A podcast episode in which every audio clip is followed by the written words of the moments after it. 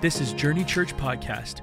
Here at Journey, we believe in encountering God and embracing people. From wherever you're listening, we hope you are encouraged by this week's message. It may lead to a dysfunctional immune system, one that's either too active or not active enough. And this can result in more autoimmune diseases or greater propensity for illness. Trauma also influences the microglia, the brain's immune system. When in a high trauma reactive state, the microglia eat away at nerve endings instead of enhancing growth and getting rid of damage, because that's what they're supposed to do. Um, the microglia go haywire in the brain and cause depression, anxiety, dementia, and this can translate into genetic changes which can be passed down to further generations. Okay, so some of you now are like, what? Did I come to a science lecture today? um, this is really important for us to understand. We are whole bodied. We talk about this a lot here at Journey Church that we're embodied people, that God doesn't just care about your soul, although He does care about your soul, He actually cares about your body as well. And our bodies are made to function in that what happens to you on a Monday morning, your body is also involved in. And we got to take care of it all. And the Bible is a book that talks about um, these kinds of things you see, the problem is if we don't deal with our trauma, then we get a whole bunch, we get a whole bunch of um, symptoms that happen to us. Uh, and some of these you'll notice reflected in yourself lack of trust in others, high anxiety, depression, anger, irritability, nightmares, fearfulness, inability to connect with others, substance abuse, identification with death. What this sounds like is a list of our, if we can get that, the next slide. Uh, that sounds like a list of our society, doesn't it? Like we, we're trying to blame things like I can't connect with anybody anymore because I'm too hooked onto my phone. No, none of us say that. We say because the people I know are too hooked on their phones and they can no longer connect with anybody. Uh, and we have an epidemic. We have an epidemic of depression and anxiety, which we try to pretend our way away. But a lot of this comes down to we have not dealt with the trauma in our lives. So, the amazing thing about the Bible is that it is not just a collection of of ideas and sayings. It is a book that deals with people's stuff as it is. And when you read it, you can see that God doesn't, He doesn't like just turn a blind eye to people's trauma or the stuff in their life. He actually speaks to it. So if you have your Bibles, or you can follow on the screen, let's look at Judges chapter 6. Judges chapter 6. This is one of my favorite stories. You know, um, if you've been here before, you'll know that in this series, um, we're trying to look at Bible stories because I think stories often teach us about what God is doing in our life right now. So this is, this is Judges is in the beginning of the Old Testament. Let me just read it, the first six verses. It says, The Israelites did evil in the eyes of the Lord. For seven years he gave them into the hands of the Midianites because the power of Midian was so oppressive. The Israelites prepared shelters for themselves in mountain clefts, caves, and strongholds. And whenever the Israelites planted their crops, the Midianites, Amalekites, and the other eastern peoples invaded the country. They camped on the land and ruined the crops all the way to Gaza and did not spare a living thing for Israel, neither sheep nor cattle nor donkeys. They came up with their livestock and their tents like swarms of locusts. It was impossible to count them on their camels. They invaded the land to ravage it. Midian so impoverished the Israelites that they cried out to the Lord for help. Okay, so the bit of the background is Israel has done evil in the eyes of the Lord. By the way, your trauma is not always caused by something you've done. But in this case, Israel had done wrong, and they find themselves in this really traumatic um, history. So for seven years, the Bible, now I think, so I think we have a habit of often reading the Bible like in a sing-song voice. Let me just, oh yeah, they were just hanging out in caves for seven years. That's, I mean, people did that back then because they were wearing robes. No, they didn't. Nobody wants to. You don't want to sleep in a cave tonight? Nobody in Israel wanted to sleep in a cave tonight. And they did this. Okay, now do you remember when we were all at home two years ago? We stayed in our beds. Some of you bought new beds. You bought beds online.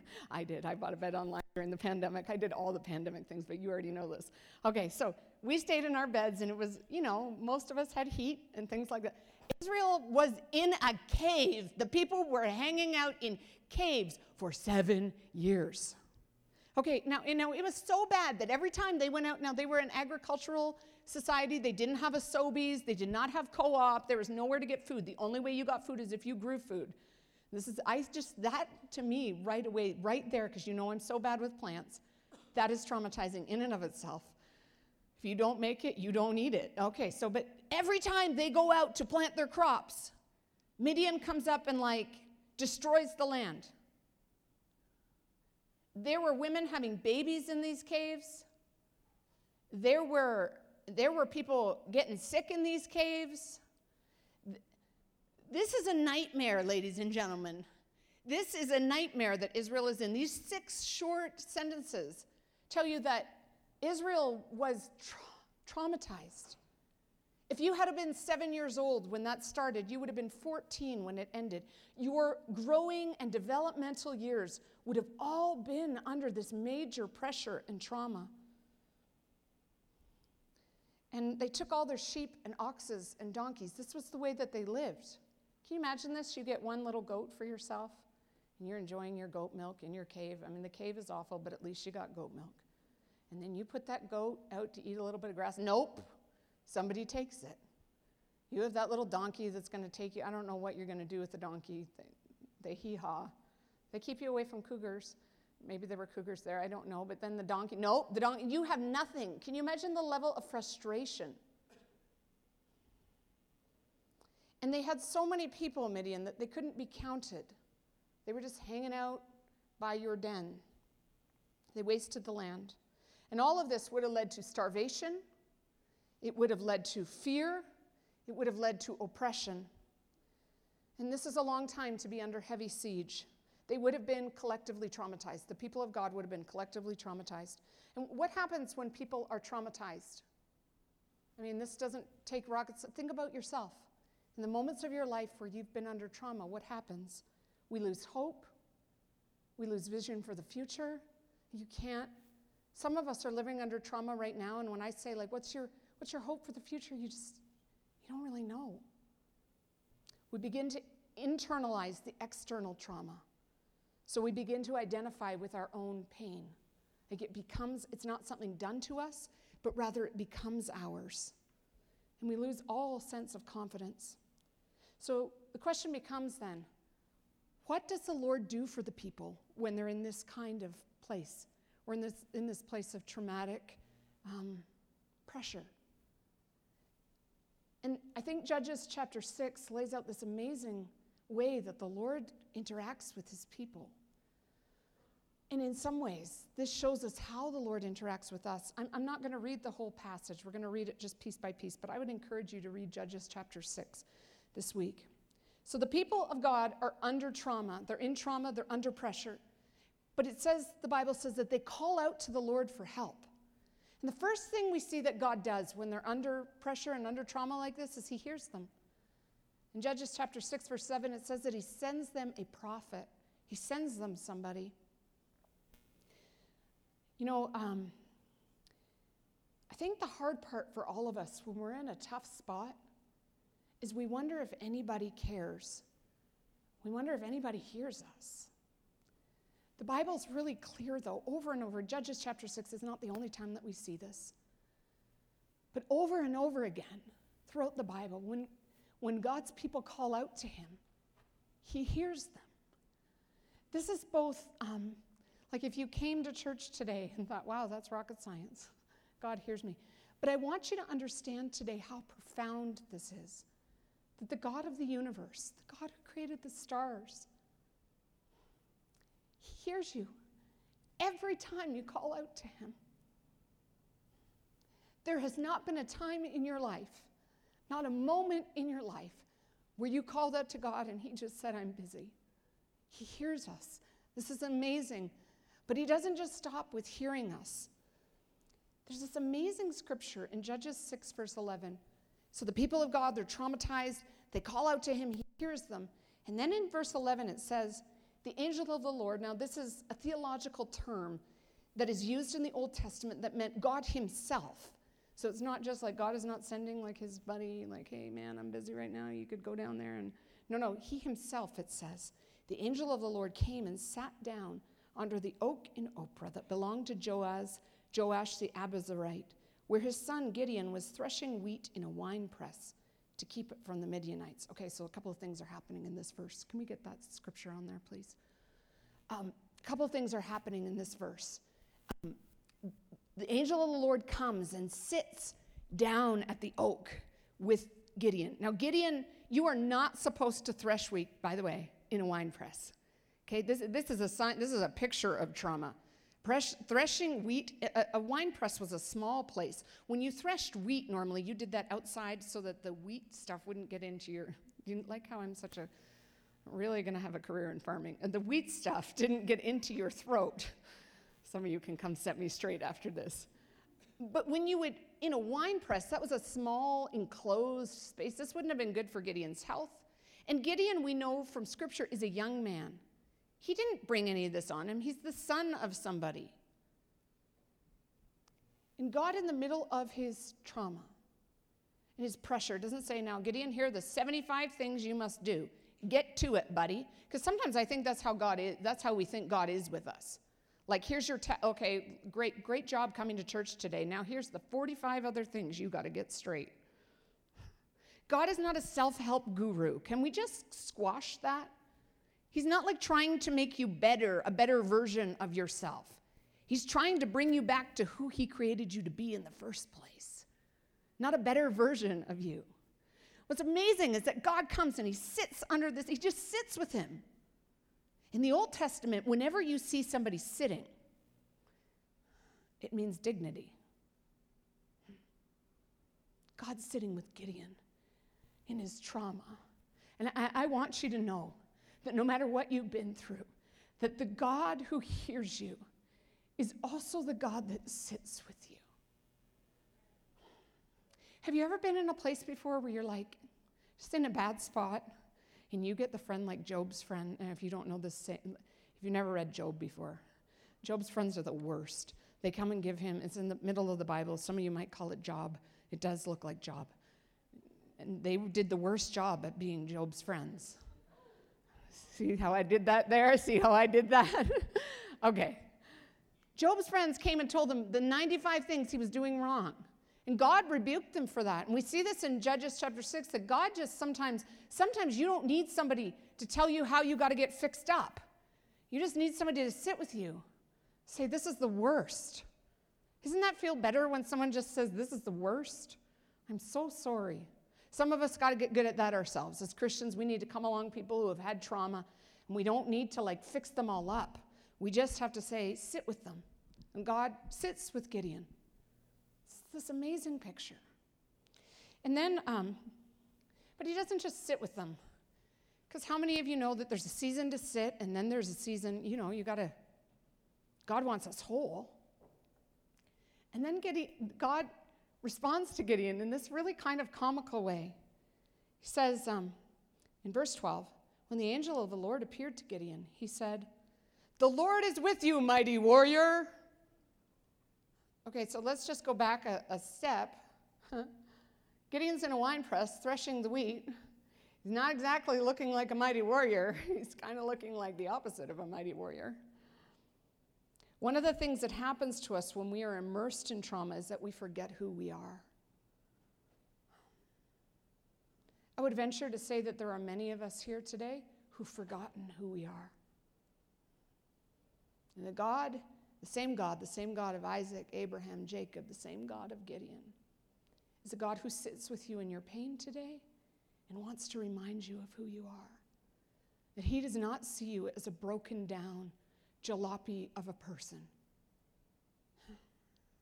He says, I see who I made you to be.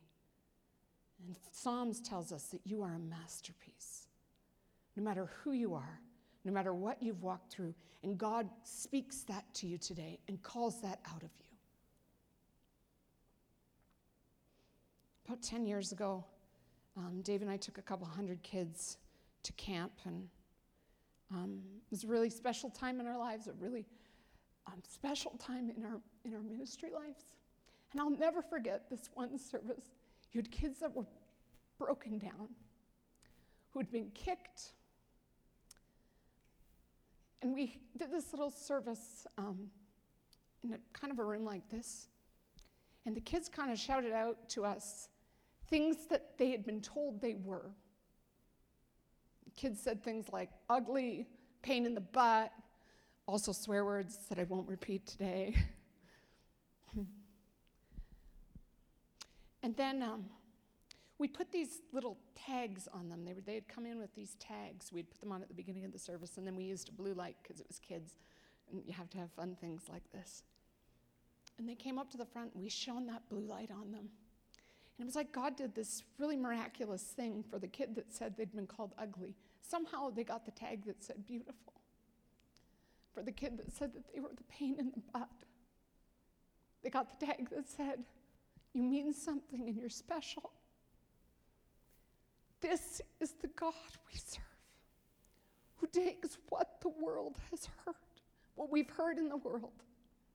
Maybe you haven't heard it, maybe you didn't have a traumatic childhood, but maybe, you know, there's the difference between big T trauma and little t trauma. Both of them are trauma, though. Because if you've got a thousand little t traumas, you can bleed out as a person because of a million small things, because your boss keeps telling you that you're no good at your job. But our God is a God who takes what we have hurt and exchanges it. This is why the Bible says that He gives us beauty for ashes. The, the, the joy for mourning. He, he's a God who exchanges, He does a great exchange with us. And in this text, He does this exact same thing with Gideon. Gideon is threshing the wine in the, in the wine press, he's threshing the wheat in the wine press. Do you know, you're threshing wheat in a wine press, you're thinking, our family's the worst. And we know this from subsequent chapters of Judges that Gideon actually believes he's the worst, that he's not strong, that he's not powerful, and yet God calls him mighty warrior. I want to dare to say today that God is calling some of you mighty warrior today. He's calling you who he always knew you were. And some of us have forgotten who we were. We've forgotten because we've lived through so much pain and trauma. I want you to hear the voice of God again today, calling you by name. And then um, God commissions Gideon in this, in this small little section. In verse 14, it says, The Lord turned to him and said, Go in the strength you have and save, out, save Israel out of Midian's hand. Am I not sending you? See, it's one thing for somebody to say really nice things about you. Yeah, thank you. Thank you. This is a yes, I've been I've been high maintenance lately, haven't I? I've been choking and coughing and all right. it's one thing for God to, or someone to say something nice about you. Like, for instance, if I told you, you know what? You are amazing. You are such a good driver. You, you are an amazing driver. And then you ask me to borrow my car maybe not. Maybe not. Um, probably, actually, no. No, you cannot. Borrow. Like, I like to really encourage my son. He got his license this week. Be afraid. But, um, I, and now I'm nervous still to drive with him, even though the government has said I can. Sorry, Julian. Um, but for a lot of us, I want you to see something. When God asks you to do something, it's not because he needs your help. God doesn't need you to greet people at the door. God does not need you in the nursery. He does not need your help to tell people about himself. He's God. But in fact, what he's doing when he asks us to partner with him, he's saying, I see you. You are a masterpiece. I believe you can do something. I actually believe in you. That's why when we say, it is our privilege to serve, it is my privilege to be able to serve God's people in whatever way He asks me to, because that does something on the inside of me. Can you see that? Because, because I'm actually getting in agreement with God saying, uh, Greetings, mighty warrior, when I'm not really feeling like a mighty warrior. I, I'm getting in agreement with God that says, You are a masterpiece, and you certainly can do the battle I've called you to do. Some of us, so we, we maybe heard God say good things about us, and then when He asks us to do something, we think, well, that's not fair. I thought, I thought this was no strings attached. Well, it is no strings attached, but the way that we actually internalize that thing that He's saying to us is by actually going out and doing it. I've told you this before, but like I was the shyest person ever, ever. I'm still kind of shy, which is, I know you don't believe me, but this is a true fact about me. Um, I sometimes think, how, how did I ever But you know, I was probably 21, and the Lord said, You're going to preach my word. You're going to preach my word till the end of your days. Okay. The fact that I get up here every week and tell you, I'm just, it's, I, I'm just getting in line with what the Lord has spoken to me. And every time I do that, it's not for me, it's, it's because I'm reminded of who God made me. Now, God's made you in a different way. How are you getting in line with what God is speaking to you? This is how we deal with our trauma. We hear the voice of God and we agree with Him in our actions.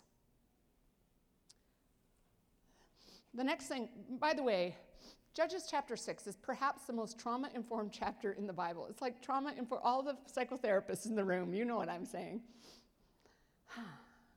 It's amazing that God's word speaks to us like this, though. That it is not just like hoobly goobly, like a bunch of five stories that we can teach our kids. It actually changes our lives. Okay, so the, the next thing we see is that God is patient with Gideon and he waits for him to feel safe. Um, in verse 23, it says this But the Lord said to him, Peace, don't be afraid, you're not going to die. And then it goes on. Gideon has all these crazy antics. He, um, he actually is the one that, you, have you ever heard the vernacular? He laid a fleece. Before we find this from Judges chapter 6, this is where we get that saying from. Gideon lays out the fleece and says, like, God, I'm not sure if it's you. Maybe it's you. I'm not sure if it's wet when I get up in the morning and the ground's dry, then I'll know it's you. And then he like, and then it works. Then he's like, well, I'm not really sure if, how about if the fleece is dry and the ground's wet? Like he goes through all this wild stuff. And God just sits there. He doesn't get mad at him. Gideon is worried that God is going to kill him in Judges chapter 6. He actually says this. God doesn't kill him, he just waits. There's this idea that God is more concerned with our safety.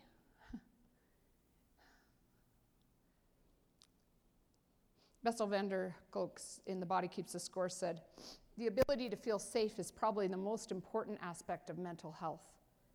You see, when we grow up in family dynamics that make us feel unsafe, unvalidated, or our feelings, in our feelings or experiences, we can struggle to move past personal and familial trauma. Uh, this is really true for all of us.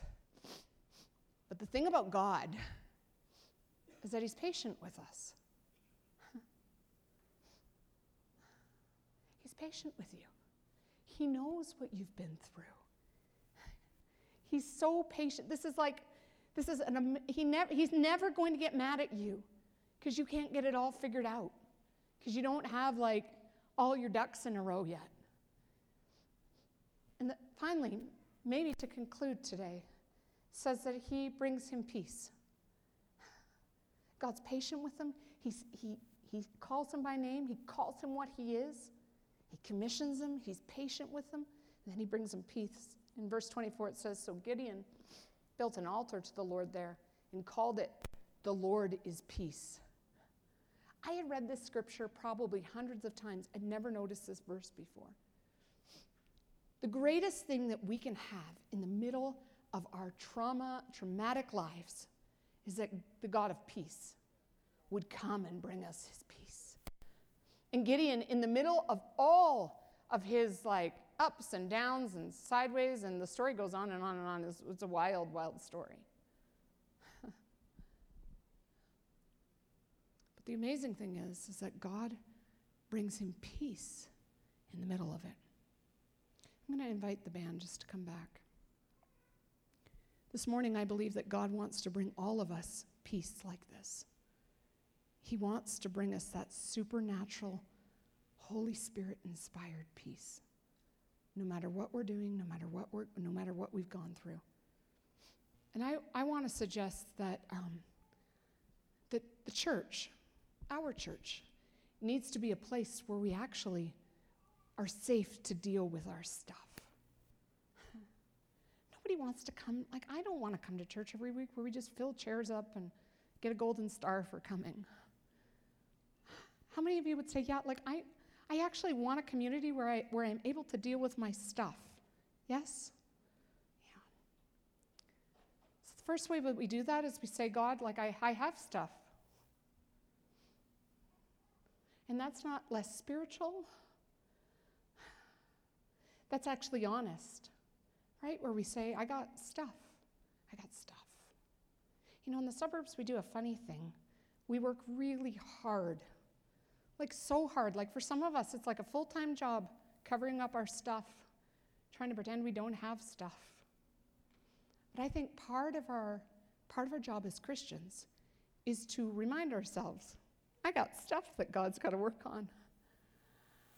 And every day that we get up is this opportunity to say, God, could you help me work through my stuff?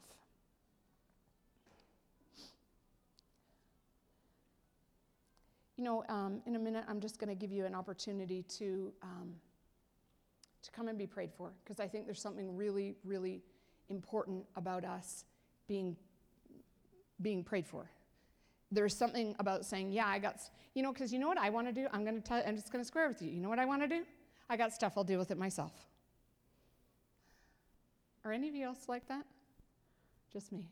You guys are a quiet bunch today. Just me. Everybody else is like, you, you're gonna, you're gonna, you just naturally work on it. But I am not good at needing other people. I'm the worst at it. Because I, cause I, cause I somehow have this like wrong idea that if I admit I have stuff, that that will sort of be like a blemish on me. Does anybody else live in that world? Because you want to be strong. But here's the thing nobody cares that you're strong. Nobody cares that I'm strong. Nobody cares. Nobody cares that you have stuff. You've got stuff. You've had hurt. People have done you wrong. Yep, we're human. And the point of a community like this is that we work through that together.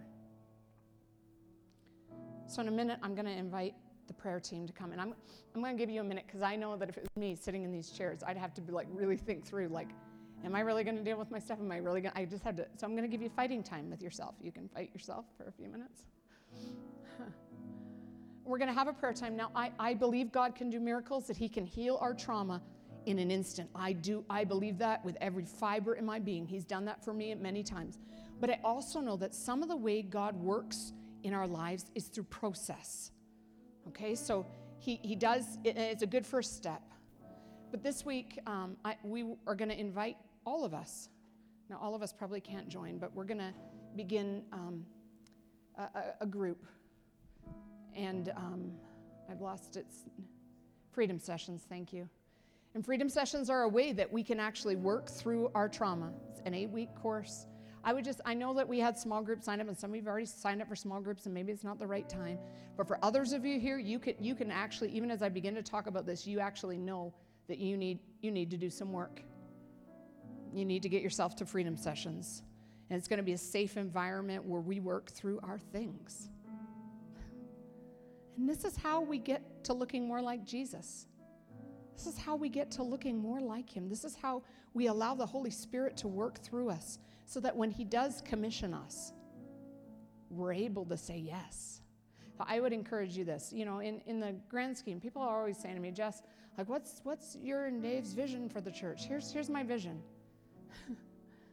that we would find Jesus and that we would get whole so that we could help other people find Jesus and get whole.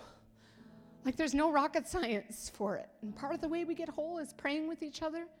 And part of the way we get whole is by leaning into community with one another. So some of you didn't join a small group, and I think it was of the Lord.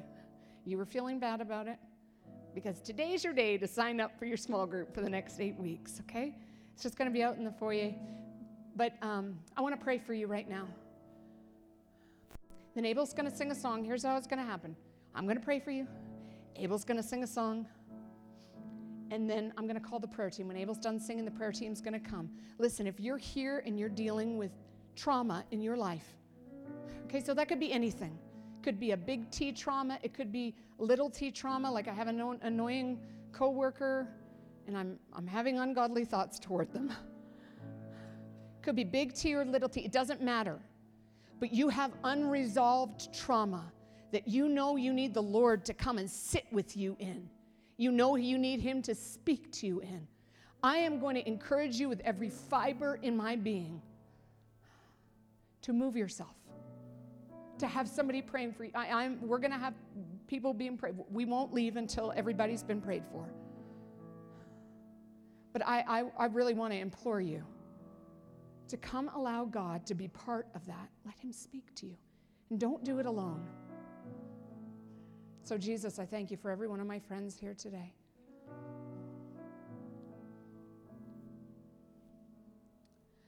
God, you've seen every hardship that they've walked through. God, you've seen every unfair thing, you've seen every difficult thing.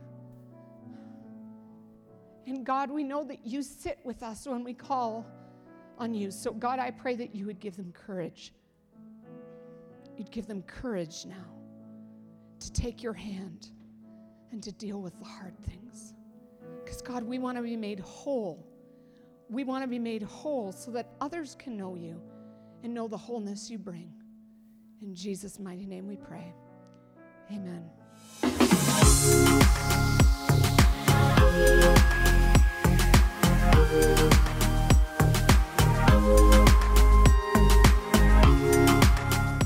Thank you for joining us today on Journey Church Podcast. For more information about our ministry, visit myjourney.church.